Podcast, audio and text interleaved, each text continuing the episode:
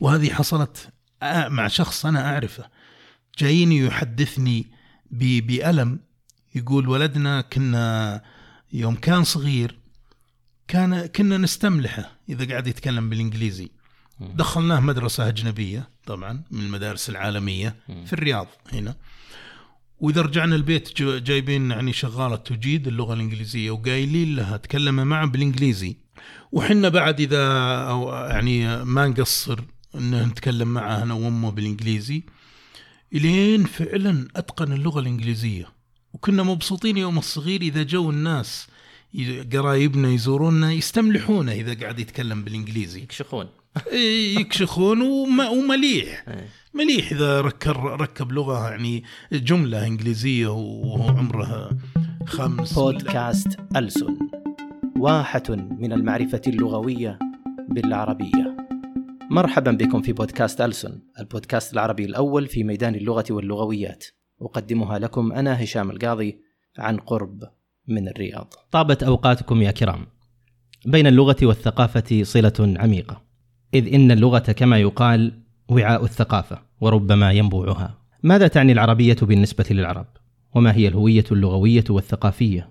كيف تتشكل وتختلف؟ تعرفون بالطبع أن اللغة العربية ذات مكانة سماوية وذات اعتماد أرضي عالمي فقد عدتها منظمة الأمم المتحدة للتربية والعلم والثقافة المعروفة اختصارا باليونسكو واحدة من ست لغات رسمية عالمية. ثم جاء الاحتفال باليوم العالمي للغة العربية وصار حدثا سنويا على مستوى الوطن العربي.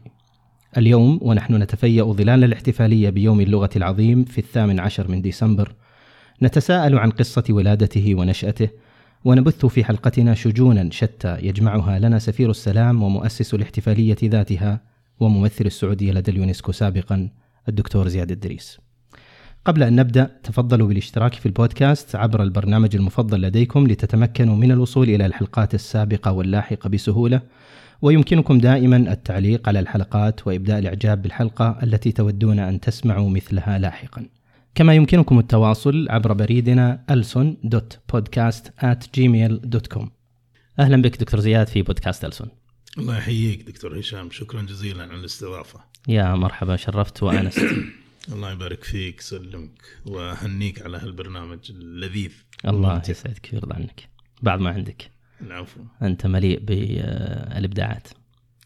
تسلم إحنا مو يعني آه، نتبادل آه، المدائح لكن عادة البرامج اللي البرامج الثقافية ثم خصوصا البرامج المعنية باللغة العربية تكون ثقيلة الدم إن شاء الله للأسف. تبقى لا يعني. بينما أنا تابعت يعني ولا أدعي أني تابعت كل الحلقات لكني تابعت بعضها ورأيت فيها يعني آه، خفة دم ولطف وسلاسة تسلم وهذا بصدق يعني يسعدني لأنه سيجعل البرنامج يأخذ قبولا أكثر لدى فئة الشباب شكرا لك. شهادة نعتز بها والله. العفو. أنا شخصيا يعني عرفت آه، زياد الدريس واسمح لي أن يعني آخذ اللقب من هنا لأني آه، أفضل. بكثير. آه، شخصيا عرفت زياد الدريس من مجلة المعرفة. فمنذ ذلك الآن منذ ذلك الحين حتى الآن ماذا بقي من المعرفة فيك؟ إيه، بقي والله بقي أشياء كثيرة. لكن أكثر شيء بقي فيني هو ألم اندثارها.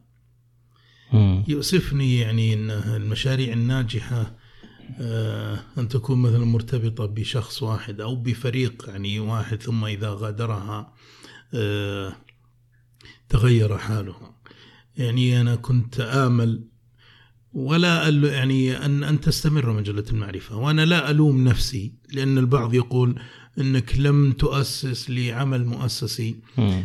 آه، هذه آه، لا أريد أن أقول أكذوبة لكنها خدعة نتخذها بالذات في العمل الصحفي.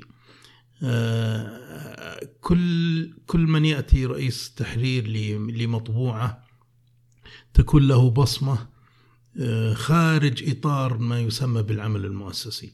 ثم إذا غادرها انتقلت معه هذه البصمة تقصد رئيس التحرير يعني. نعم رئيس التحرير مم.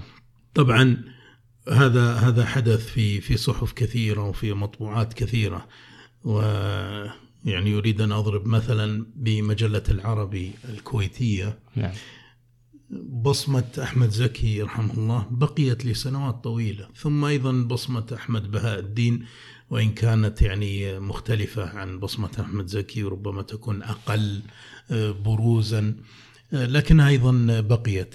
ثم الذين توالوا محمد الرميحي والعسكري وغيرهم. لكن بقي حفظ لمجلة العربي ديمومتها أنها أن مؤسسة تقف خلفها تريد أن تستمر حتى وإن ذهبت بصمة رئيس التحرير. للأسف أنا كنت أعمل من وزارة التعليم أن تكون هي المؤسسة التي تمثل الظهر لمجلة المعرفة التي تستند عليها المجلة سواء ذهبت بصمة زياد إدريس جاءت بصمة آه، أحد آخر.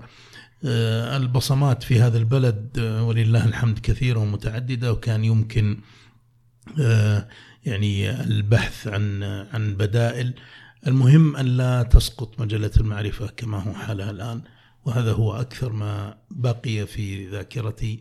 طبعا لكن فعلا هناك أشياء أخرى مفرحة. يعني مجلة المعرفة تمثل بالنسبة لي آه، منعطف. أنا كنت في في مجالي الذي درسته في كلية العلوم وكنت أمارس الكتابة والثقافة كهواية. بدءا من مجلة المعرفة انحرفت. كانت بداية الانحراف. انحراف إلى خير يعني. اي نعم. آه، فمن ذلك الوقت طبعا كانت هي بدايتها يعني خدعة. قيل إيه. لي تعال تعال امسك مجلة المعرفة وأنا كنت في في وزارة الصحة. يعني إيه فقيل لي تعال امسك مجلة المعرفة وفقط بس يومين تراها مجلة شهرية. يومين في الأسبوع ما تأخذ منك وقت. قلت طيب وهي مجلة شهرية يعني بالفعل يعني ظننت بأن يومين كافية لها. وجيت للمجلة لكن يمكن يمكن طبيعتي أنا أني إذا مسكت عمل أنغمس فيه.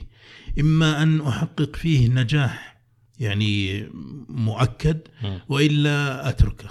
يعني هذه هذه أنا لا أقولها مدحا لنفسي هذا قد تكون بالعكس عيب ومتعب وفيه مشقة. ولكن هذه فعلا من مميزات سيرتك. وقد نجحت المعرفة نجاح مذهل يعني. الله يبارك فيك. ف... فبعدين اكتشفت إنه سبع أيام في مجلة المعرفة لا تكفي في الأسبوع. لو فيه لو فيه أكثر إن كان آه طوال الشهر قصدك. اي اي إيه. فانتقلت طبعا شوي. بعدين قيل لي قلت أنا والله ما العمل كثير قالوا أنت ليش قاعد في وزارة الصحة؟ اي هكذا يعني بدأ الاستدراج. حتى وقعت في فخ الإدمان. آه ثم بعدين قلت خلاص إيه والله فعلا أبى أنتقل وانتقلت إلى مجلة المعرفة. ثم بعد مجلة المعرفة أصبحت أيضا يعني في الإعلام التربوي في وزارة التعليم. وأنا ما قد ما قد مارست إعلام بشكل رسمي. لكني طبعا طوال 30 سنة أو أكثر كنت دائما داخل مجلس الإعلام داخل المجلس. لكني لست صاحب المجلس ابدا. ثم بعد ذلك آه، يعني فوجئت بتشريفي بتمثيل المملكة في اليونسكو أيضا. فخلاص الأمور يعني آه، زي ما يقولون آه، ولكنك ما أعددت لهذا اليوم يعني عدته اللي هو الانتقال من المعرفة إلى مكان آخر. ما أسست أو قلنا خلينا نقول ما بحثت عن شخص ممكن أن يخلفك في المكان؟ لا أنا ما بحثت لكن كان يوجد كان فيه فريق يعني زملاء معي ورشحت يعني أحدهم ليكون هو رئيس تحرير المجلة. وكان يعرف العمل معي لكن آه، الوزارة رأت ترشيح شخص آخر ثم بعد ذلك لم يستمر وذهب ثم ثم جاء الشخص الذي كنت أريد أن أرشحه ثم ذهب ثم جاء بعده. يعني توالت الأمور إلى أن إلى مع الاسف ان تهاوت. قد يكون طبعا أيضا ظروف الهجمة التي تلاحق الإعلام المطبوع آه، ساهمت أيضا نعم. في في هذا. لكني لا أراها يعني عاملا كافيا. كان ممكن تستمر مجلة المعرفة مجلة إلكترونية مثل بعض المجلات إلى الآن مثلا مجلة القافلة اللي تصدر عن شركة أرامكو واحدة من أشهر وأجمل المجلات الثقافية ما زالت تصدر بالنسخة الإلكترونية والورقية. مجلة الفيصل التي تصدر عن مركز صحيح. الملك فيصل, فيصل البحوث نعم. أيضا ما زالت آه، بنفس النفس والجمال. يوم العربية العظيم. الثامن عشر من ديسمبر. آه، أصبح يوما عالميا للغة العربية. آه، لماذا هذا التحديد بالذات هذا اليوم؟ وما حكاية هذا اليوم؟ كيف بدأ؟ احكي لنا حكايته بالله. أه، حكاية أنا وثقتها في في كتابي الصغير حكاية اليوم العالمي للغة العربية.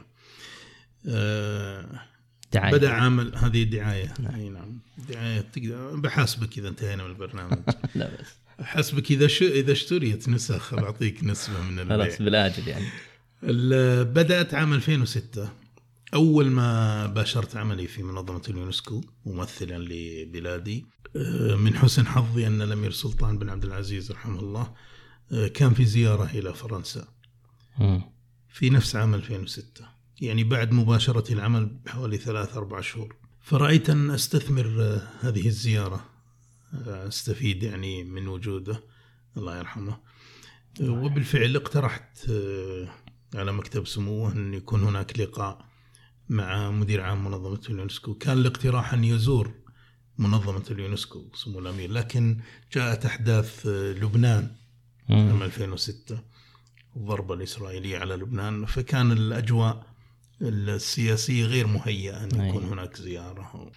وكان البديل هو أن نذهب أنا ومدير عام منظمة اليونسكو السيد ماتسورا الياباني آه، لزيارة الأمير. وبالفعل ذهبنا وزرنا الأمير. وكنت مقترح أن يعلن الأمير أثناء اللقاء عن تبرع. يعني أعرف كرمه المعهود الله يرحمه. فقلت يتبرع لنا بشيء في منظمة اليونسكو. أنت آه، آه، عفوا عينت في اليونسكو في 2006 في 2006 نعم. نعم. في شهر آه، ثلاثة 2006 والزيارة كانت أعتقد أنها في شهر ستة أو أو سبعة مم. 2006 آه، في نهاية اللقاء مع الأمير سلطان أعلن عن تبرع بمليون دولار لمنظمة اليونسكو. ما شاء الله. و... واقترحت أنا أن يتم تحديد هذا المبلغ أن لا يترك آه، هكذا. يعني يعطى لمنظمة اليونسكو أنهم يصرفون كما يريدون. إنه يعني ننتهي من فكرة هذه ال- الإعطاء الكاش وإنه نصير نحدد حنا وين وين يضع آه. يحدد مصروفاته يعني. فقال لي الأمير في أتذكر يعني الأمير فيصل بن سلطان أمين عام مؤسسة الأمير سلطان الخيرية إنه إيش تقترح يا زياد؟ وين تبغى؟ يعني ترى إنه إن يكون مجال هذا التبرع. فقلت له اللغة العربية.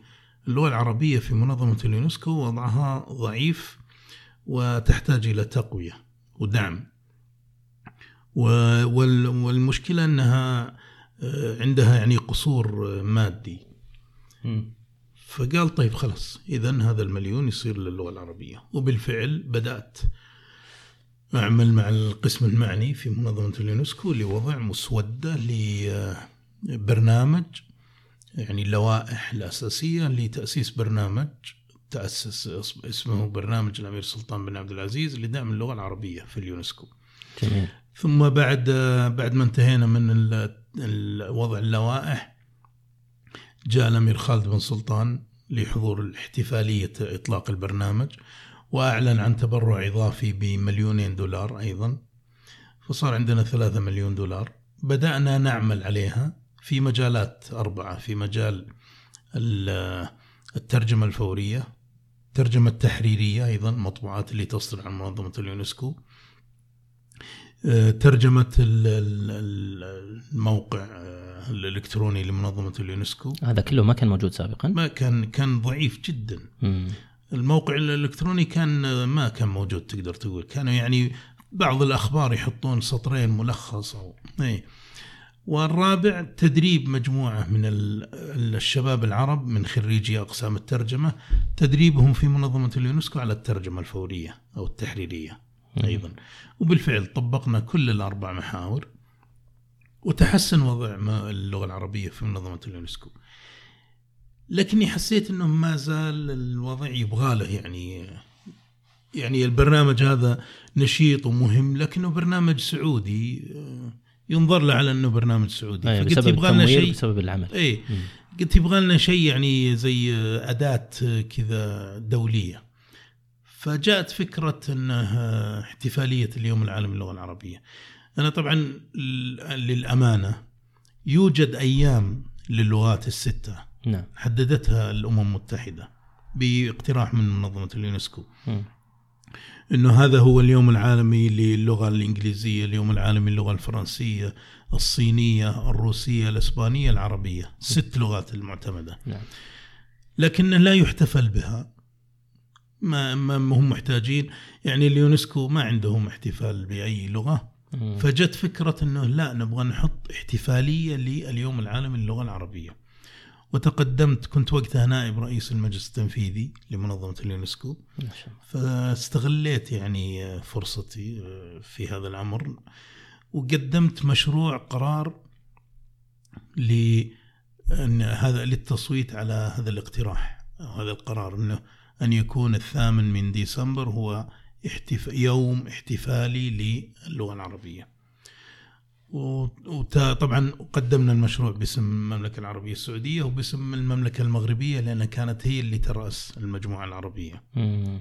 أنا كنت نائب رئيس المجلس التنفيذي ممثلا للسعودية والمغرب كان رئيسا للمجموعة العربية وقدمنا مشروع القرار واعتمد بالإجماع ومن ذاك الوقت بدأ في, الاحتفال في 2006 في 2000 لا في 2012 في 2012 شوف يعني إحنا من 2006 إلى 2012 كل هذا كان عمل كله كان وت- وتجهيز لأن يكون أن يقوم الاحتفالية اليوم العالمي و... العربية وبرزت الفكرة متى بالضبط في خلال الرحلة؟ من تمويل من التمويل في 2006 حتى 2000 يعني يمكن في 2010 تقريبا بدأت يعني أفكر بأنه ما زلنا بحاجة إلى إلى شيء أداة أخرى لتحسين وضع اللغة العربية. لما جاء 2011 ترشحت نائب رئيس المجلس التنفيذي. قلت لازم أستغل يعني سلطاتي. ممتاز. إيه هذا هذا الفساد الصالح. شكرا شكرا لهذا الاستغلال. إيه وإني يصير لازم أسوي شيء. فقلت خلني في هذه تعرف هي مدتها سنتين. أنت أنت تنتخب نائب رئيس آه، سنتين. لازم هذه السنتين يكون فيها شيء وكانت آه، ال- ال- اليوم العالمي للغه العربية. ما شاء الله تركت بصمة جميلة ورائعة وعمت ال- الوطن العربي كله يعني. الله يبارك فيك. أنا سأقول لك بأن ليس الوطن العربي فقط آه، هي أكثر من هذا بصدق. يا سلام. يعني أنا أتذكر كان طموحنا أنه يوم بدينا 2012 مم. أقول احتفلت معنا حوالي خمس دول في 2012 لكن الدول العربية 22 دولة. أقول متى بيجي اليوم اللي يصير 22 دولة. تحتفل معنا. في 2016 آخر احتفالية قبل ما أغادر منظمة اليونسكو اللي احتفلوا معنا 48 دولة. ما شاء الله. ليس 22 وبالتالي فنحن تجاوزنا الدول العربية. شارك معنا دول إسلامية. شارك معنا دول ليست عربية ولا إسلامية. من خلال الجالية الموجودة زي مثلا في كندا في كوريا في آه، بلجيكا في فرنسا الجاليات العربية في هذه إيه، الدول. الجاليات العربية وأحيانا ليس فقط بعدها في عام يعني في الأعوام المتقدمة يعني 2015 و2016 أصبحت وزارات الثقافة في الدول هذه نفسها ووزارة الخارجية هي تبادر بالاحتفال وليس فقط الجاليات ثم أصبحت أيضا وهذا أكثر شيء يعني أيضا أفرحني لأني أنا يهمني أنه هذه الاحتفالية أنها تصل إلى الشباب وليس إلى صح. الكهول والشيوخ ولذلك سعدت كثيرا بأنه بدأت الأندية الكبرى باريس سان جيرمان مانشستر يونايتد. برشلونة أصبحت تحتفل باليوم العالمي للغة العربية وتضع في مواقعها سواء في تويتر ولا حتى في مواقعها في على ال- ال- النت إنها تهنئ جمهورها العربي باليوم العالمي للغة العربية. يا سلام هذا انتشار يعني فعلا ما رائع. كنا نأمله. أما لماذا 18 ديسمبر؟ فسئلت كثيرا عن هذا السؤال. هو الحقيقة معظم اللغات الأخرى اختاروا إما مثلا يوم ولادة شكسبير ولا مثلا يوم ولادة بوشكين الشاعر الروسي. الشهير. إحنا اللغة العربية مع الأسف يعني كعادة العرب قعدوا يتنازعون. واحد يقول المتنبي واحد يقول لا لا خلوه يصير الأخطل الصغير. واحد يقول لا أحمد شوقي عايزين أحمد شوقي هو أمير الشعراء. في الأخير يوم شافوا كذا قالوا لا لا خلاص خلونا نختار التاريخ الذي اعتمدت فيه اللغة العربية لغة دولية. كان هذا في يوم 18 ديسمبر 1973 ها قالوا هذا التاريخ هو تاريخ اللي أصبحت اللغة العربية من ضمن اللغات الدولية الست. فقالوا خلاص يصير هذا هو تاريخ الاحتفال.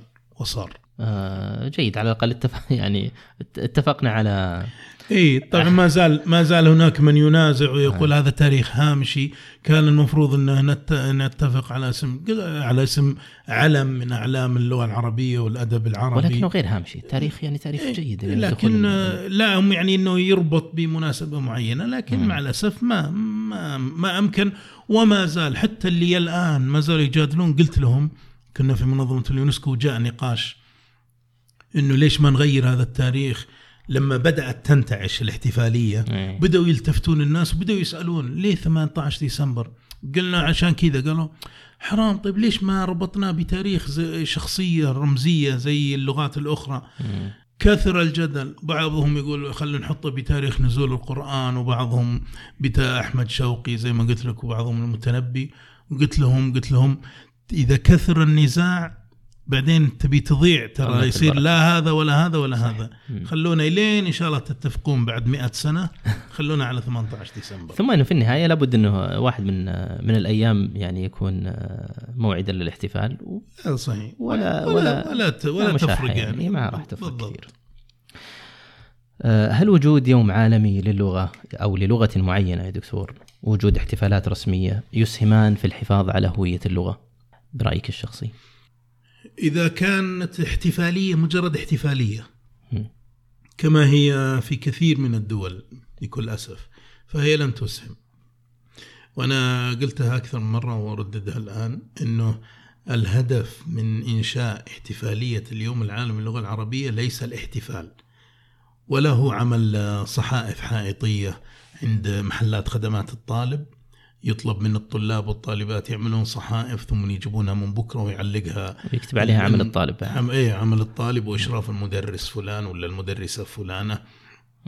ثم في نهاية ال- الأسبوع يكتب مدير المدرسة تقرير إلى إدارة التعليم مدير التعليم للوزارة وهكذا إنه سوينا وسوينا هذا هذا كله أنا لا اراه طيب إذا ما القيمة. الفعلية؟ أنا أظن بأن التأثير المكسب الحقيقي من اليوم العالمي للغة العربية هو أن يكون هناك مبادرات تأسيس مبادرات حقيقية طبعا المبادرات نوعين مبادرات عاطفية مم. عاطفية وجدانية غير تقليدية ومبادرات عملية إجرائية.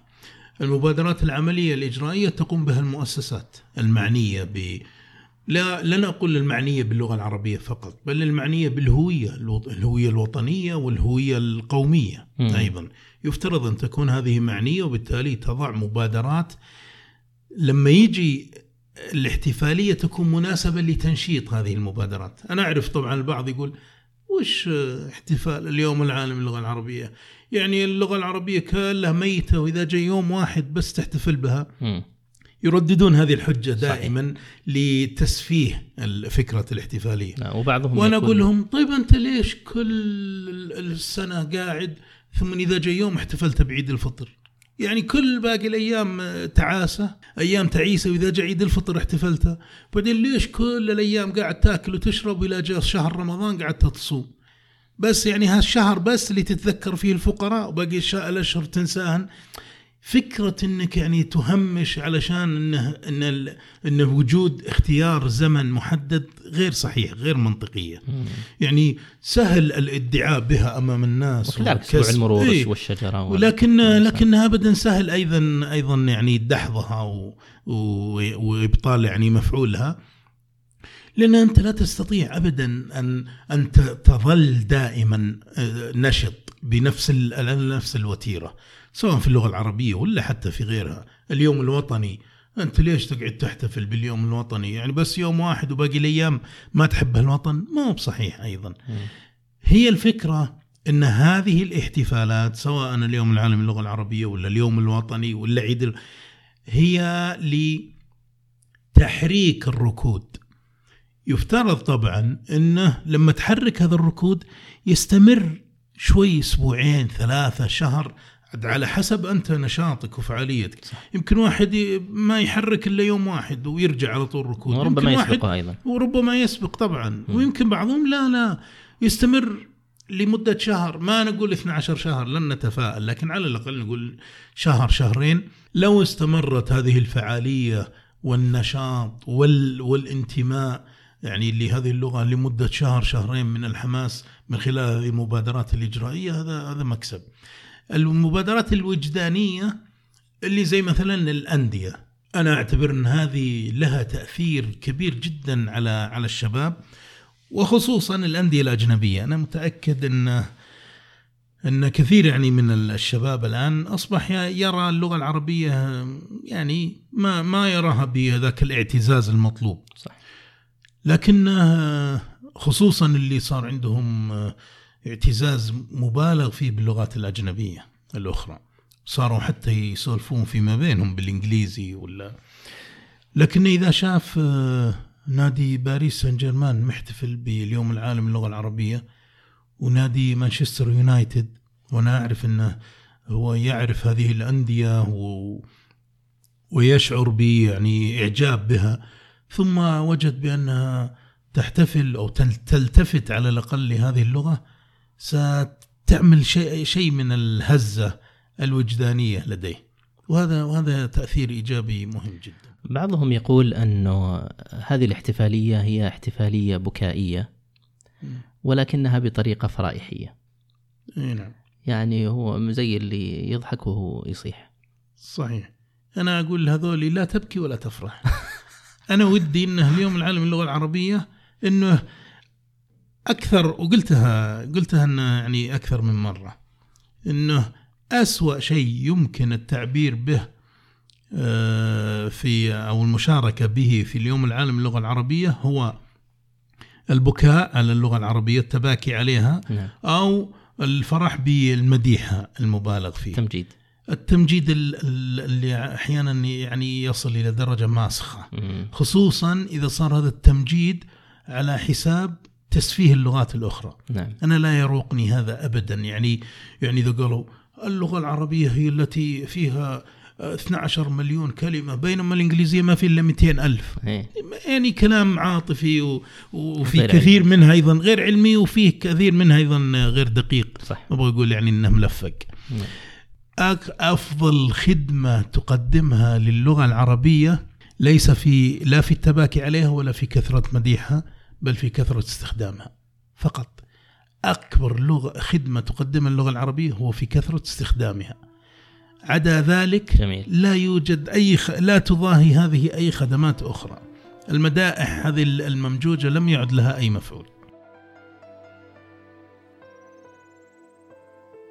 يعني بصراحة هي أنا أرى أن أمر طبيعي أن يكون الشخص موجود في منظمة اليونسكو ممثلا لبلده وأن يكون أيضا حريصا على آه، إرسال رسالة التي يحملها بلده آه، أن يكون أن يكون يعني مخولا ولا أقول جديرا مخولا لمثل هذا التقدير.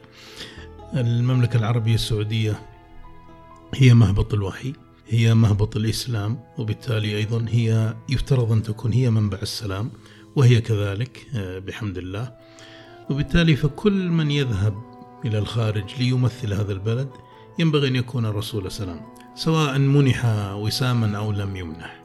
الوسام ال- الحقيقي الأهم هو الذي يمنحك هذا البلد يمنحك إياه بأن يت- يتخذك أو ينتخبك من بين يعني هذه الجموع من الكوادر ال- القادرة والمؤهلة يم أن ينتخبك ليذهب بك إلى الخارج لتمثله سواء في سفارة ولا في منظمة دولية. بالنسبة لي هذا هذا هو الوسام الأكبر والأهم. آه، أبا غسان أنت مثلت السعودية لدى اليونسكو من 2006 إلى 2016 وكان تمثيلا آه، يعني مضرب المثل ما شاء الله. ما هو حال العربية اليوم بعدما تركت اليونسكو؟ عربية السيارة. يعني يعني أنا أعتقد أنها يسرني وأنا حين أول ما بدأنا الحوار كنا تكلمنا عن العمل المؤسسي. نعم. يعني أرجو أن لا إي وإنه يعني لا يكون مصيرها المعرفة. مجلة المعرفة. نعم. لحسن الحظ أن فرحت ايما فرح. لما جاء عام 2017 اللي هو كان أول احتفالية بعد ما تركت اليونسكو ووجدت إن طلع خرجت الإعلانات آه، تبشر بقرب الاحتفال باليوم العالمي للغة العربية و وإن يعني واقامه الاحتفال في منظمة اليونسكو رايت البرنامج الثري والزاخر أيضا الذي أعد لها.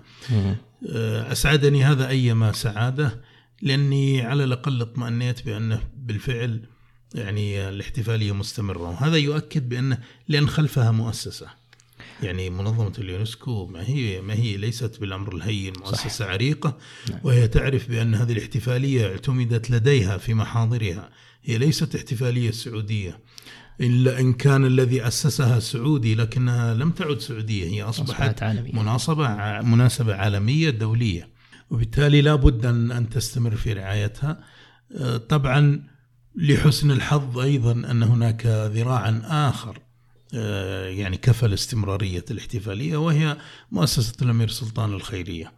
استمرت في الدعم. الأمير خالد بن سلطان جزاه الله خير آه، لحسن الحظ شارك معنا في احتفالية 2017 2015 كان هو ضيف الشرف آه، وأعلن عن تبرع جديد بخمس ملايين دولار هذه الخمس ملايين كانت كافية ل يعني تغطية أيضا احتفالية لسنوات قادمة فيصير يعني يخرج الواحد من المنظمة وهو مطمئن جميل جدا هذا يعني هذه بشارة إن شاء الله الاستمرار. آه هذه الاحتفالية هل تنسق لها اليونسكو؟ يعني آه نشوف إحنا في مثلا سمة معينة في كل سنة من السنوات، مرة التقنية، مرة السنة هذه مثلا الذكاء الاصطناعي. آه فهل هذا التنسيق يأتي من مؤسسة من اليونسكو ذاتها أو من مؤسسات داخل الوطن العربي أو أن كل بلد عربي يغني على العربية بطريقته؟ لا لا. أه لما بدأنا الاحتفالية 2012 كانت الفكرة أن يكون لدينا محور موحد كل سنة. لكن ما استطعنا. 2012 كان الوقت ضيق بين اتخاذ القرار والاحتفالية. يعني أتذكر أنه اعتمد القرار في أكتوبر 2012 مم. باقي باقي شهرين فقط على الاحتفالية. وبالتالي كان الوقت ضيق وكان في اقتراحات بأن نؤجل الاحتفال إلى 2013 لكني رفضت وقلت لا لا.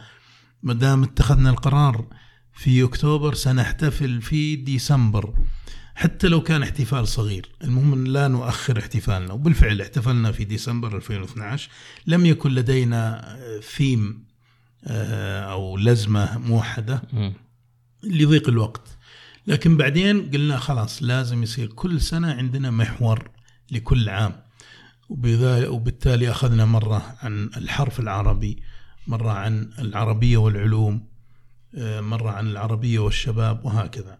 الآلية تتم من خلال يعني في ذلك الوقت من خلال المندوب الدائم. هو يفكر مع أيضا مع فيه طبعا في لجنة اسمها تطوير اللغة العربية تطوير عفوا الثقافة تنمية الثقافة العربية تتكون من مجموعة من الأعضاء من الدول العربية وأيضا مع مع المعنيين في منظمة اليونسكو. يعني هذا التشاور يفترض أيضا أن يكون هناك تشاور مع الزملاء في مؤسسة الأمير سلطان لأنهم مشاركين ليس فقط ماليا ولكن أيضا فكريا يعني لديهم لديهم القدرة على ضخ يعني أفكار لهذه الاحتفالية. وهكذا تجري في كل عام. نعم أو هكذا يفترض. آه سؤال الهوية من نحن؟ هل ينطبق على اللغة كما ينطبق على العرق؟ وما الرابط بين اللغة والهوية؟ إيه هذا هذا سؤال يعني ذو شجون ذو شجون الحقيقة أنه أنا كتبت أكثر من مرة عن هالموضوع. ويؤسفني أنه أحيانا لدينا آه، اعتقاد لدى البعض منا اعتقاد بأن أن اللغة لا علاقة لها بالهوية. وقلت في أحد المقالات قلت أنا كنت جلست سنوات وأنا منشغل أيهما أشد خطرا على اللغة العربية. اللغات الأجنبية أم اللغة الأجنبية أم اللهجات العامية؟ مم. ومنشغل بهذا الجدل نعم. الطويل لسنوات. وكنت طبعا على وشك أني أصل إلى حقيقة خلاص يعني الحمد لله قلت الحمد لله قربت بأن اللغات الأجنبية هي الخطر على اللغة العربية وليست اللهجات العامية. صحيح. أو على الأقل هي الخطر الأكبر وهي الأولوية المواد لكن وأنا لما قربت من الوصول إلى هذه القناعة وجدت بأن هناك خطر ثالث. لا هو اللغات الأجنبية ولا اللغة العامية. الخطر الثالث هو الاعتقاد بأن لا علاقة الاعتقاد السائد عند عند بعض أو عند كثير من الشباب خصوصا الآن بأنه لا علاقة للغة بالهوية. طبعا الحين أنا أتكلم عن اللي اللي عندهم اهتمام بالهوية ولا عاد فيه فيه شريحة ثانية اللي أصلا ما همهم لا لغة إيه. ولا هوية. هذول هذول بعدين يبينا جلسة خاصة. جلسة خاصة. هذول يبي لهم شغل لحالهم لكني أنا أناقش الناس اللي على الأقل منشغلين بالهوية. مم. البعض منهم يرى أنه لا علاقة بين اللغة والهوية. وهذه وهذه إشكالية لأنها إشكالية يعني آه، فكرية. لأن إذا كنا بالفعل نعتقد بأن اللغة هي فقط وسيلة تواصل فهذا يعني بأننا لن نسعى لأصلا لن نقلق من من وجود يعني وضع مزري وضع ضعيف للغة العربية. ما وسيلة تواصل.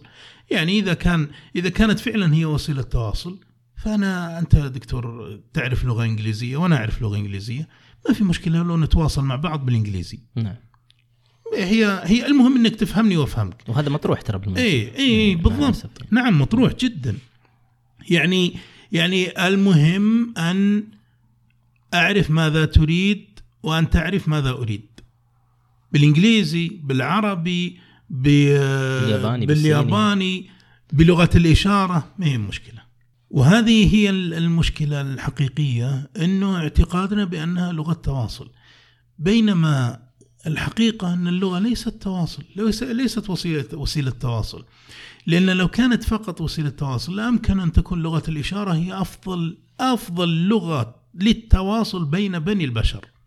وكم ممكن على فكرة ترى الآن يعني يمكن واحد يقول لا بس انه ما ما تقدر يعني تطور أدواتها. لا لا هذا الحين ال- ال- الصم والبكم.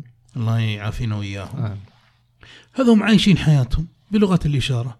ومستمرين وعرفوا ويعرفون وش اللي يبغون وتزوجوا وجابوا عيال وتلقى ال- الأصم يتواصل مع زوجته أو العكس أيضا آه، ويعرف وش تبغى وهي وش تبي وحتى وجدانيا يعرف يغازلها بلغة الإشارة ولا كم ما جابوا عيال نعم معناته إنه لغة الإشارة كافية إلى حد إلى حد كبير بان يتواصل البشر. طيب ليش ليش استحدثوا اللغات؟ الب- البشر لأنها جزء من هوية هي تعكس آه هذا المكون الثقافي الموجود بداخلك. اللغة هي عبارة عن انعكاس للمكنون الثقافي الموجود في داخلك. الهوية تتكون من عناصر كثيرة أحيانا البعض يضع الدين جزء من ال- الهوية. ويضعون اللغة ويضعون اللباس أيضا ال- ال- الإزاء بل أنهم حتى يضعون المأكولات والقصص أن- والحكاية والقصص والموروث الشفوي وال آه، كله. إذا كنا نؤمن بأن كل هذه الأشياء هي هي جزء من الهوية فاللغة العربية آه، واحدة من أهم الأجزاء. وهي ليست آه، يعني إذا كنا نقول آه، أنه هويات صغرى وأنا حطيت في كتابي حروب الهويات الصغرى أن إحنا الآن في زمن صراع بين الهويات الصغرى. اللغة اللغة وليست اللغة العربية. اللغات ليست هويات صغرى. اللغات هويات كبرى. صح. اللهجات هويات صغرى. نعم. لكن اللغات هويات كبرى. وبالتالي نحن آه، أمام لا أريد أن أقول خطر يعني ما هذه ال- ال- المفردات ال- المقلقة لكن امام تحدي حقيقي وهو أن أن أن تكون أن نكون يعني جدي جديرين باللغة العربية، على فكرة اللغة العربية لا لا خوف عليها. استثناء اللغة العربية، ليه؟ لأن خلاص عندنا نص مقدس نؤمن به إحنا المسلمين إن اللغة العربية محفوظة. نعم وبالتالي ما ما في عليها خوف. الخوف علينا حنا أن نفقد هويتنا واتصالنا مع هذه اللغة العربية. صحيح. آه، مع أنه قد يقال يعني أحيانا أنه ربما تتضاءل اللغة العربية إذا تركت بهذا الشكل صح. آه، حتى تبقى مثل اللاتينية. صحيح. آه، يعني آه، لغة لغ- كتاب لغة مقدس. كتاب مقدس فقط يعني. هذا صحيح. المجتمعات المتداخلة أنت ذكرت يا دكتور أنه آم، المكون اللغوي في الثقافة هو أحد المكونات وهو مكون كبير يعني. فالمجتمعات الآن تداخلت ثقافيا آه، الأكل أصبح واحد الشراب. والمشروبات واحدة متشابهة حتى طريقة السفر واللباس وال... صح. أصبحت متشابهة مظاهر العولمة نعم العولمة يعني صبغت كل شيء بلون واحد حتى أصبح باهتا نعم فهل آه، بهتت اللغة حتى يعني يعتقد بعض الناس أنه لا ضرر على الهوية من أن تكون اللغة يعني مكون الآن صغير مثل ما تفضلت آه، بالنسبة لي المحور الجزء الأول من تعليقك دكتور نعم. قضية أنه التشابه هذا هذا كان قبل سنوات قليلة مم. العولمة لما جاءت وسيطرت على العالم جعلته متشابه في في أكلة في حتى في اللبس حتى في الأغاني آه، أصبح يعني كل تلقى نفس الأغنية يسمعها اللي في الرياض واللي في نيويورك واللي في آه، نيودلهي الأكلات كلها أكلات يعني طبعا طبعا العولمة يسميها البعض بالأمركة أيضا نعم. ليس ليس هذا فقط عندنا بل حتى لمست هذا حتى في فرنسا الفرنسيين أنفسهم يعني مستائين من أن من شيوع النمط الأمريكي. وإنه يعني حتى ال- ال- الأكل طقوس الأكل الفرنسي وهي بالمناسبه طقوس يعني مقدسة جدا. إيه، مشهور عنهم انهم يتأخرون كذا في الأكل. إي طبعا. أنا قلت مرة إن إن إذا كانت الشعوب كلها تأكل بشهية الفرنسيين يأكلون بشهوة. وأقصد بأنهم يستمتعون يتلذذون بالأكل تلاقيهم يقعدون ساعتين. والغريب إنه هذا الساعتين يأكلون فيها ربع ربع كيلو جرام يمكن. الأكل كله تلاقي كميته ربع كيلو, جرام. إحنا في ربع ساعة نأكل أربعة كيلو جرام آه، هذا اللي يعني الفرق بينه وبين الفرنسيين.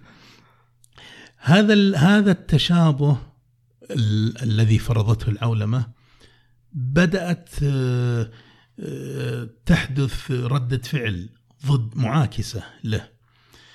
دفاعية. دفاعية. ليه؟ لأن زي ما قلت أنت قبل شوي صار العالم باهت.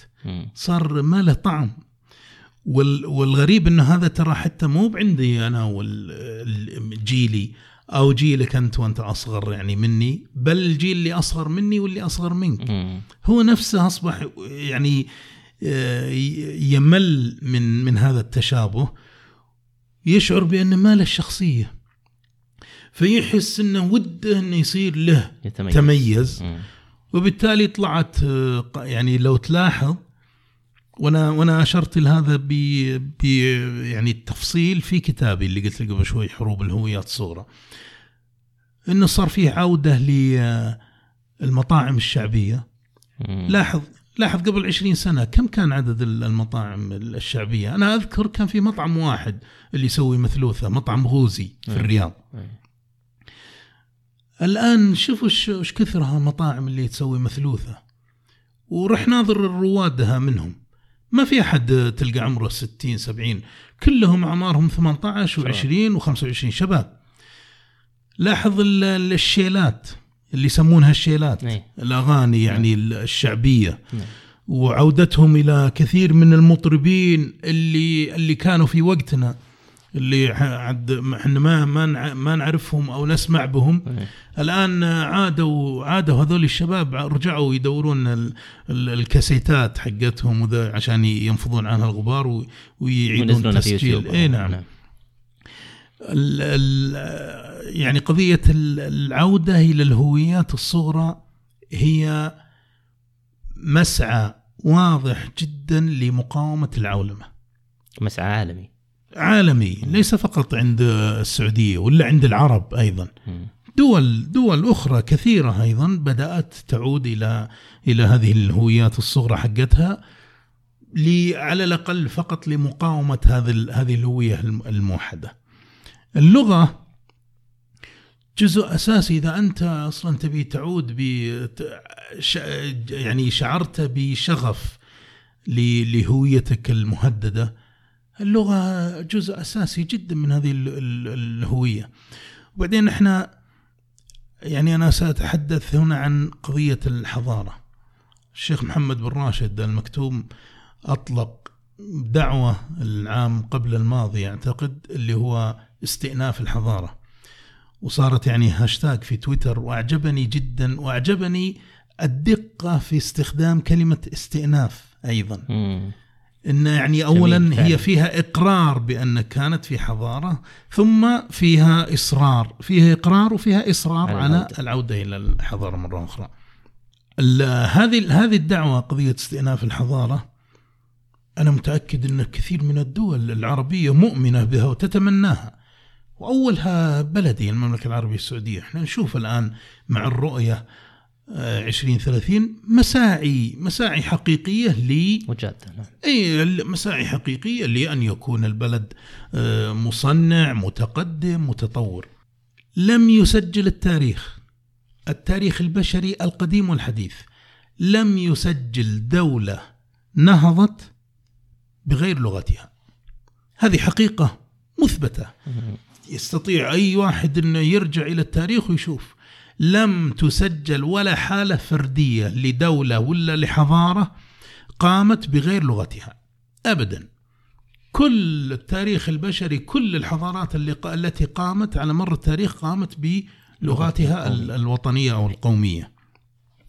وبالتالي فالخيار الوحيد أمام الدول العربية ولا على الأقل خلينا نقول المملكة العربية السعودية هو ان أن نقوم من خلال تنشيط اللغة العربية. طبعا أحيانا يفهم بأنه إنه والله هذا عنده مشكلة مع اللغة الإنجليزية ولا مع ال- ال- الغرب ولا مع أنا أقول إنه مثل ما نهتم باللغة العربية يجب أيضا أن نهتم بتعليم اللغة الإنجليزية. جميل وهناك فرق كبير جدا لما نقول الاهتمام بتعليم اللغة الإنجليزية أو التعليم باللغة الإنجليزية. نعم نحن ندعو بقوة إلى تعليم اللغة الإنجليزية لكننا لا نريد التعليم باللغة الإنجليزية لأن هذا سيجعل سي سي سيجعل ال- ال- الشاب أو الفتاة يفكر باللغة الإنجليزية وبالتالي يصبح ما عنده ما عنده هوية لغوية وال واليونسكو عندها يوم عالمي للغة الأم في فبراير من. كل عام اللغة الأم وأنا اعذرني طولت في في هذا المحور بالعكس هذا هو اللغة الأم. جزء أساسي ليس فقط ال- اليونسكو ال- تؤمن به لكن حتى الدول الأعضاء كلها تدعم هذا الأمر بأن اللغة الأم جزء أساسي لكل إنسان يجب أن يحتفظ به. طيب إذا أنا واحد علمته العلوم ولا الرياضيات باللغة الإنجليزية وفي. وفي المدرسة خليته من من أولى ابتدائي يتعلم كل المقررات باللغة الإنجليزية. ثم إذا عاد إلى البيت وجد ال- الخادمة تتحدث معه باللغة الإنجليزية. وأحيانا الأبوين يتحدثون وأحيانا الأبوين يتحدثون باللغة الإنجليزية بالفعل معه. وش لغته الأم؟ تحسبها اللغة الإنجليزية؟ لا للأسف لا. صح. يعني الحين لو صار عنده لغة لغة أم إنجليزية على الأقل نقول صار عنده لغة أم. مم. الحقيقة انه سيصبح الطفل من دون لغه ام وهذه وهذه على فكرة مشكلة وجدانية. وجدانيه وش- وفكرية وفكرية لأن الإنسان يجب وهذه هذه طبعا من الأشياء التي آه، أقرتها كثير من ال- الأطروحات وال- والندوات التي عقدت في منظمة اليونسكو في أثناء فعالية اليوم العالمي للغة الأم. إنه يجب أن يكون للإنسان لغة أم. إذا اتفقنا على هذه الحقيقة انه يجب أن يكون لكل إنسان لغة أم. معناته لازم أن نختار لأطفالنا أن يكون لديهم لغة أم. وإذا اخترنا هل هل أنت اخترت اللغة الإنجليزية؟ إن اخترت اللغة الإنجليزية فأنت جعلت طفلك اللي هو عربي وأبوه عربي وأمه عربية وأخوانه عيال عمه وجيرانه وأقاربه عرب لغته الأم إنجليزية. سيصبح في صراع. وبالتالي لا لا تستغرب إذا وصل مثلا عمره 18 ولا حتى 15 سنة انه يصبح متردد في حضور المجالس الاجتماعية صحيح هذا هنا واقع في بلدك ليه؟ لأنه لا يجيد اللغة العربية يستحي نعم. يعلقون عليها أحيانا الأطفال انه لغته مكسرة صح وهذه حصلت مع شخص أنا أعرفه جايني يحدثني بألم يقول ولدنا كنا يوم كان صغير كان كنا نستملحه إذا قاعد يتكلم بالإنجليزي. دخلناه مدرسة أجنبية طبعا من المدارس العالمية. في الرياض هنا وإذا رجعنا البيت جايبين يعني شغالة تجيد اللغة الإنجليزية وقايلين لها تكلم معه بالإنجليزي وحنا بعد إذا أو يعني ما نقصر إن نتكلم معه أنا وأمه بالإنجليزي إلين فعلا أتقن اللغة الإنجليزية وكنا مبسوطين يوم الصغير إذا جو الناس قرايبنا يزورونا يستملحونه إذا قاعد يتكلم بالإنجليزي. يكشخون. إيه، يكشخون وم- ومليح. إيه. مليح إذا ركب ركب لغة يعني جملة إنجليزية وهو عمره خمس ولا حتى سبع سنين. يقول يوم وصل عمره 15 بديت يعني أحاول إني أخذه معي للمناسبات العائلية. مم. بعدين لاحظت إنه بدأ ينزوي ما عاد يبغى يروح معي. ما عرفت ليه عنده مشكلة عنده ليش صار انطوائي؟ أو حاولت إني أصل إلى طريقة يعني وش السبب؟ وجدت بأن الأولاد اللي مثله يعني كا- صار هو يستحي لأنه يهزؤون. ما يهزؤون به لأنه ما يتكلم لغة عربية زين مكسر مم. يتكلم لغة عربية مكسرة. فيستهزئون به. المشكلة لو ان امه إنجليزية كان قالوا والله يعني معذور امه إنجليزية. لكن أمه آم، من من من هالقراية ولا ما يعني ما في اي مبرر. ما له ما عنده هو مبرر يقدمه ابدا. لا الولد ولا ولا الأبو. فأصيب يعني ب- ب- فأص- بمأزق يعني. فأصيب بمأزق. يقول صار الولد يقول لي يلح علي إنه يبغى يطلع يسافر برا يكمل دراسته برا.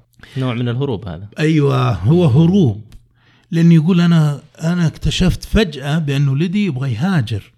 مو بيبغى يروح يدرس. يقول هل إذا راح درس برا ورجع بعد أربع سنين ولا مثلا ست سنين والله كمل حتى البكالوريوس وكمل معها ماجستير ولا دكتوراه. بيرجع بيصير لغته العربية صارت ما شاء الله زينة؟ لا لا بيصير, أجاد اللغة الإنجليزية أكثر وضعف أكثر في اللغة العربية. وبالتالي وش بيرجع؟ ما راح يرجع. لاحظ كيف آه، يعني عملت ال- الهوية اللغة كيف شكلت الهوية عند هذا كيف عبثت. وكيف عبثت فعلا يعني بال- ب- بنفسية الطفل و... وطريقة تفكيره. حتى أصبح يشعر بالغربة داخل مجتمعه القريب جدا. وأصبح يبحث عن المجتمع الأجنبي البعيد حتى يشعر بالانتماء هذا هو. بسبب اللغة. أيوه. هنا قصة هنا تص... هنا تفهم معنى أن تكون اللغة هوية. هذا المثال هذه القصة تعطيك تمثيل واضح لقضية العلاقة بين اللغة والهوية. وهذه الآباء والأمهات لا يفطنون لها. كثيرا ما تغيب عن أذهانهم عندما يدفعون أولادهم للتعلم في المدارس العالمية و- وطبعا ويعني خلينا نقول يزودونها مو بحبتين حبات كثيرة في قضية تعلم اللغة الأجنبية صح. سواء الانجليزيه ولا الفرنسية وغالبا الإنجليزية الطاغية. ثم بعد بعد سنوات يكتشفون هذا المأزق. مع إنه تعليم اللغة اللغات عموما الأجنبية سواء الانجليزيه أو غيرها يعني ليس بذاك الصعوبة بعد أن يتم الطفل سنواته الأولى آه، ويتمكن من لغته الأم. آه، المجال مفتوح وطرق التعلم الآن أيسر بكثير من السابق سواء في السفر أو عبر الإنترنت أو في الداخل في المعاهد. جدا. فأنا لا أفهم الحقيقة كيف آه، يعني يوضع الطفل في هذا في هذا في هذا ال- ال- المضيق آه، ويتأثر نفسيا وسلوكيا ووجدانيا بسبب هذا بسبب تحمل والديه يعني. وبعدين قضية التفكير أن تفكر أيضا آه، لها علاقة باللغة. صح. هل هل تفكر بالإنجليزي ولا تفكر بالعربي؟ نعم. تراها يعني آه، كذا ببساطة. صحيح. هل أنت تفكر بالإنجليزي ولا تفكر بالعربي؟ هم يظنون بأن اللغة ما لها علاقة بمركز التفكير وإنما هي بس مجرد لسان. لا هي ليست لسان. طبعا هي متداخلة. جدا. وبالتالي.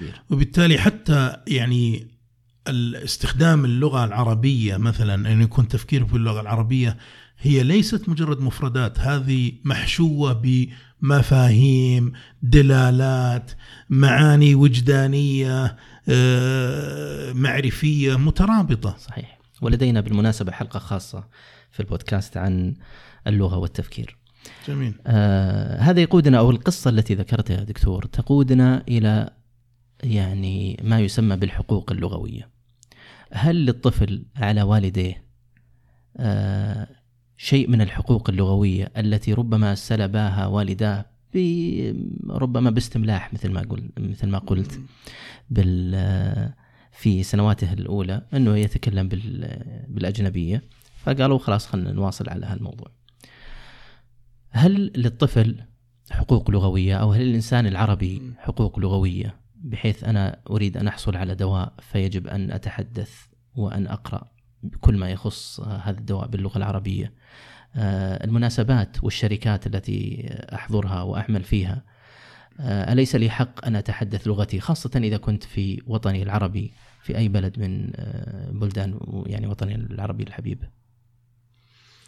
بالتأكيد آه، أول حق من حقوق الإنسان العربي زي ما قلنا قبل شوي هو أن أن يجود أن تجود لغته الأم هذا أول حق. حق يعني الطفل على والده. أن أن يجعله متقنا للغته الأم. الحين إحنا نتكلم عن حقوق الطفل عموما في اللغة. نعم. إنجليزي ولا فرنسي؟ الطفل الفرنسي والطفل الإنجليزي والصيني والعربي. نعم. أول حق لهذا الطفل أن أن يكون مجودا حق على والديه أن يجعلاه مجودا للغته الأم. الحق الثاني أن يجعلاه متمكنا من لغات أخرى تساعده على الانخراط في العمل وليكن بالنسبة لنا مثلا اللغة الإنجليزية نعم. هذا أيضا إحنا أنا مؤمن بدون أي تردد بأن اللغة الإنجليزية هي سيدة لغات هذا العصر الآن ولن ولما أؤمن بهذا ما هذا لا يقلل لا, لا يقدح لا في ديني ولا في قوميتي ولا في عروبتي ابدا. ولا يناقض حديثنا هذا. ابدا ابدا. ال- ال- العالم تاريخ البشري كان هناك آه، يعني توارث لهذه الهيمنة اللغوية. في في زمن سابق لما كانت الحضارة الصينية هي المسيطرة كانت اللغة الصينية مسيطرة. ثم لما صارت الحضارة الفارسية كانت ال- اللغة الفارسية مهيمنة على آه، شرق آه، وسط آسيا وشرق آسيا وكل يعني كثير من ال- المناطق ال ال ال التي أصبحت يعني دول الآن. لما سيطرت ال- البرتغال كانت اللغة البرتغالية مهيمنة على كثير أيضا من البلدان وتشوف بقايا النفوذ البرتغالي الآن في البرازيل، البرازيل دولة كبرى اللغة الأولى عندهم اللغة البرتغالية، وش اللي جاب لهم اللغة البرتغالية؟ سوى المستعمر البرتغالي. اي والهولندية الدولة التي الآن أصبحت هامشية كانت يوم من الأيام أيضا لغتها يعني عامرة لما كانوا مسيطرين. الإنجليزية طبعا لما سيطرت آه، أمريكا آه، واستمدت يعني قوتها من امتداد طبعا القوة البريطانية استمرت اللغة الإنجليزية مهيمنة. الآن طبعا فيه تهديدات. عفوا اللغة العربية خلينا عشان للإنصاف اللغة العربية كانت مسيطرة أيام العصر الأندلسي وال صحيح. والقوة في بغداد وفي سمرقند. كانت كانت- لغة العلوم وقتها. كانت لغة العلوم ولغة الآداب ولغة الاختراعات كان ل- ل- لقرون الآن كانت أول اللغة تسيطر من خلال هيمنة عسكرية. الآن أصبحت تهيمن من خ- من خلال هيمنة اقتصادية، تسيطر من خلال هيمنة اقتصادية أكثر مما هي عسكرية. ولذلك الحين أكثر ما يقلق أمريكا وأكثر ما يهدد اللغة الإنجليزية هم الصين واللغة الصينية. ولهذا تجد كثير من من الدول الآن بدأت تفتح معاهد لتعليم اللغة الصينية. وكثير من الناس الآن أصبحوا يرسلون أولادهم لتعلم اللغة الصينية وأنا أعرف كثير من الأصدقاء السعوديين أرسل أولادهم إلى الصين لتعلم اللغة الصينية من حقين البزنس بالذات يعني أيه. تعرف يصيرون هذول يصيرون عقولهم مفتحة إيه. آه، ويشوفون بسرعة أكثر اللي إيه، قبل. يشوفون المستقبل آه، إيه، قبل تغيرت قواعد اللعبة في في قضية النفوذ اللغوي في العالم وبالتالي طبعا الحين بيجي الذكاء الاصطناعي اللي هو محور يعني آه، اليوم العالمي للغة العربية هذه السنة وسيغير قواعد اللعبة تماما. والذكاء الاصطناعي آه، لا ينتظرنا أن نفتح الأبواب أصلا هو يقتلع الأبواب آه، يعني مباشرة. وسيغير مفهومنا لقضية النفوذ اللغوي. هذا طبعا قد يضر اللغة العربية وقد ينفعها في نفس الوقت. نعم. صحيح إنها يعني سيجعل اللغات كلها على على رصيف واحد. يعيد مثل اللي يعني كأنه يعمل دورة تنشيطية لهم ويعيدهم للبدء من في السباق من جديد. طبعا مرفوقا هذا بالقوة الاقتصادية اللي الآن الصين تسيطر بها على العالم.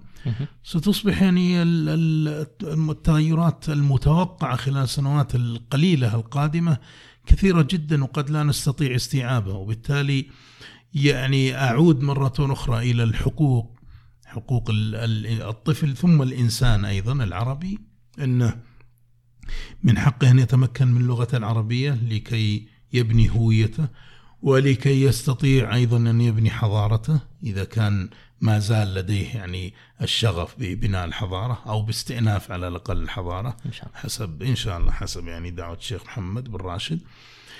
ومن حقه أيضا أن يتعلم لغة أجنبية أخرى سواء اللغة الإنجليزية أو اللغة الصينية اللي هي لغة المستقبل الاقتصادي القريب لكي يصبح قادر على الانخراط في سوق العمل. بعبارة أخرى يعني لكن أيضا لكن أيضا من حقه عفوا كما قلت أن يكون داخل وطنه أن يكون قادر على استخدام لغته القومية لغته الوطنية هذا أقل أقل حقوق المواطن وأقل حقوق الإنسان وهذه أقرتها حتى منظمة اليونسكو إنه من حق وحتى حقوق ال ال ال الإعلان العالمي لحقوق الإنسان تحدث عن قضية اللغة وأن من حقوق الإنسان أن. أن يكون ممكنا لاستخدام لغته في مواطنها. آه، يعني الثابت ال ال الوحيد للإنسان في, في اللغات هي لغته الأم والباقي هي متغير. يعني مرة الآن مثل ما تفضلت كانت اللغة العربية ثم الآن اللغة الإنجليزية وربما تكون غدا اللغة الصينية. هذه متغيرات لكن الثابت الوحيد للإنسان العربي هي لغته العربية. آه، أنت يا دكتور آه، على اسمك في ازدياد دائم. الله يسلم تنقلت بين التعليم والدبلوماسية والصحافة والإعلام والكتابة الأدبية الجميلة الرائعة الأخاذة. آه، أي المحطات هي الأحب إلى قلبك؟ تنهيدها إيه إيه لا المشكلة أن ما أني يعني ما حضرت لها السؤال. أنت فاجأتني بهالسؤال أنت علمتني عشان أحضر له جواب يعني زين كذا منمق. اكتب في مقال بعدين. والله آه، كل المحطات بصدق يعني آه، أجد فيها متعة. أنا أعتقد أنه ال- أهم شيء يكون عندك محبة لعملك اللي تؤديه. يعني أحيانا أنت تكون موظف في في عمل مو بلابد أنك تحبه لكنك موظف لأنك تبغى تستلم راتب. تبغى تؤدي العمل ونهاية الشهر تستلم الراتب يعني كسب رزق. روتيني. روتيني وعيشة. أنا لحسن حظي وهذا من نعم الله سبحانه وتعالى علي أنه جعلني في أكثر من محطة وظيفية أكون محبا لعملي. في مجلة المعرفة كنت محب. يعني صح أني موظف ولازم أطلع وأحيانا يصير فيه قلق وتوتر لازم أطلع العدد في نهاية الشهر. ولازم أخذ الراتب في نهاية الشهر أيضا. نعم. لكني كنت مستمتع بالعمل. كان قلق جميل. جدا. مم. ثم ذهبت إلى اليونسكو عاد إلى القلق الأجمل. أيضا يعني آه، العمل الدبلوماسي آه، انخرطت فيه كانت تجربتي الأولى. وكنت يعني متخوف من من التجربة الأولى وكل واحد يخاف من صح. التجربة الأولى. مم. والحمد لله يعني أظن بأني يعني استطعت أن أحقق بعض النجاح فيها. آه، قضية الكتابة هذه طبعا آه، هذا آه، يعني هو ال- الشغف الأزلي.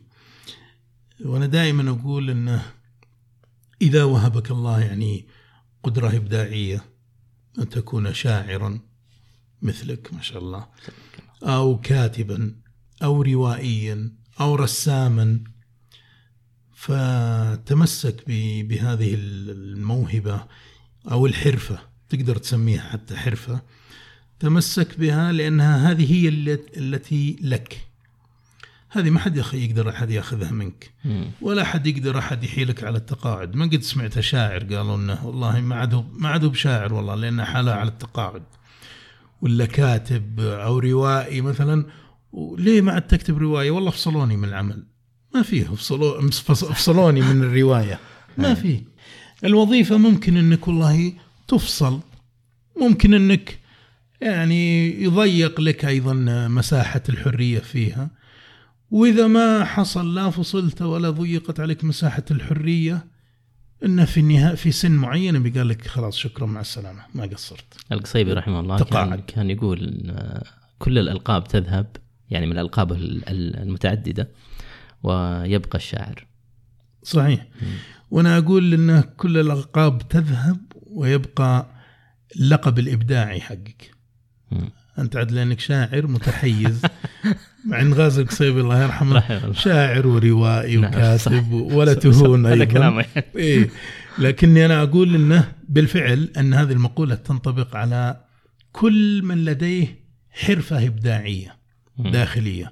أنا أظن أنه في هذا العالم ال- ال- الأصبح يعني الذي أصبح متوحشا في ماديته. هذه ال- الفنون هي ال- المتمسك الوحيد ل- لأن يبقى الإنسان إنسانا. صح. صحيح. ما هو شغلك الشاغل حاليا؟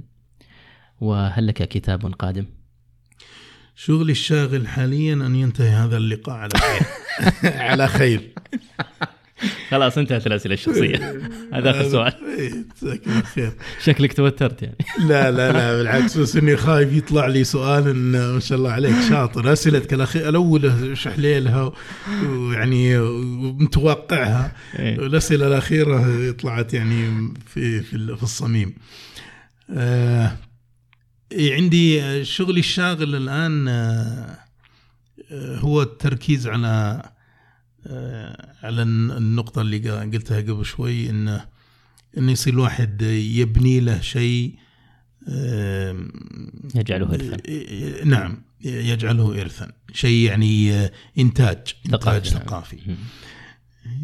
صحيح انه من حسن حظي إني أصدرت آه، كذا كتاب لكني ما زلت أظن بأن ال- الكتاب الأهم الذي سأظل يعني أفتخر به لم أكتبه حتى الآن. وأشعر بصدق يعني بتفاؤل بأني سأكتبه قريبا بإذن الله تعالى. ما شاء الله. قد يكون كتاب نثري قد يكون رواية يعني ما بعد رواية. يمكن. يمكن ما بعد. يعني حددت آه، الشكل النهائي. آه نحن سعيدون جدا في بودكاست ألسن بوجودك معنا. الله يسعدك. حديث، أنا آه، أنا اللي شاكر جدا. حديث شائق جدا وممتع جدا وكان الم- المفترض يعني أن أتوقف قبل ربع ساعة من الآن ولكني ما سمحت لنفسي أن أوقف هذا الحديث الجميل. الله يكرمك. آه، شكرا جزيلا لطف. دكتور على حضورك ومشاركتك معنا في بودكاست ألسن ولمستمعينا الشكر والتقدير على الاستماع والمشاركة والاشتراك. نلقاكم إن شاء الله في الحلقة المقبلة. حتى ذلكم الحين استمتعوا في احتفالاتكم بالعربية. نشكر لكم اهتمامكم ولا نستغني حقا عن آرائكم. اكتبوا لنا تعليقاتكم وشاركوا البودكاست مع من تحبون واضغطوا من فضلكم زر الإعجاب. اشتركوا في البودكاست لتأتيكم حلقاتنا تباعا. شاركونا الرأي وتابعونا على حسابات التواصل الاجتماعي على تويتر وإنستغرام. ألسون بودكاست. وراسلونا على البريد الإلكتروني. ألسون بودكاست at gmail.com نسعد بجميع مشاركاتكم واقتراحاتكم. هذا البودكاست من إنتاج فاز لحلول واستشارات تعليم اللغة العربية.